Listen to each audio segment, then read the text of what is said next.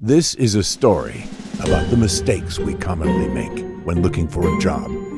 And obviously, this is a story that will end with a lesson. This is a series of unfortunate resumes.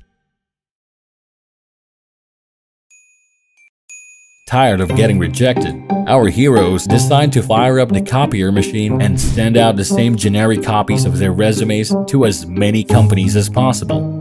They cover a lot of ground in a short amount of time, but they also get rejected as fast as they get sent. Personalized applications are important to every hiring company, whether big or small. Think of it as courting a loved one. You wouldn't want to send the same love letter to all your prospects now, would you?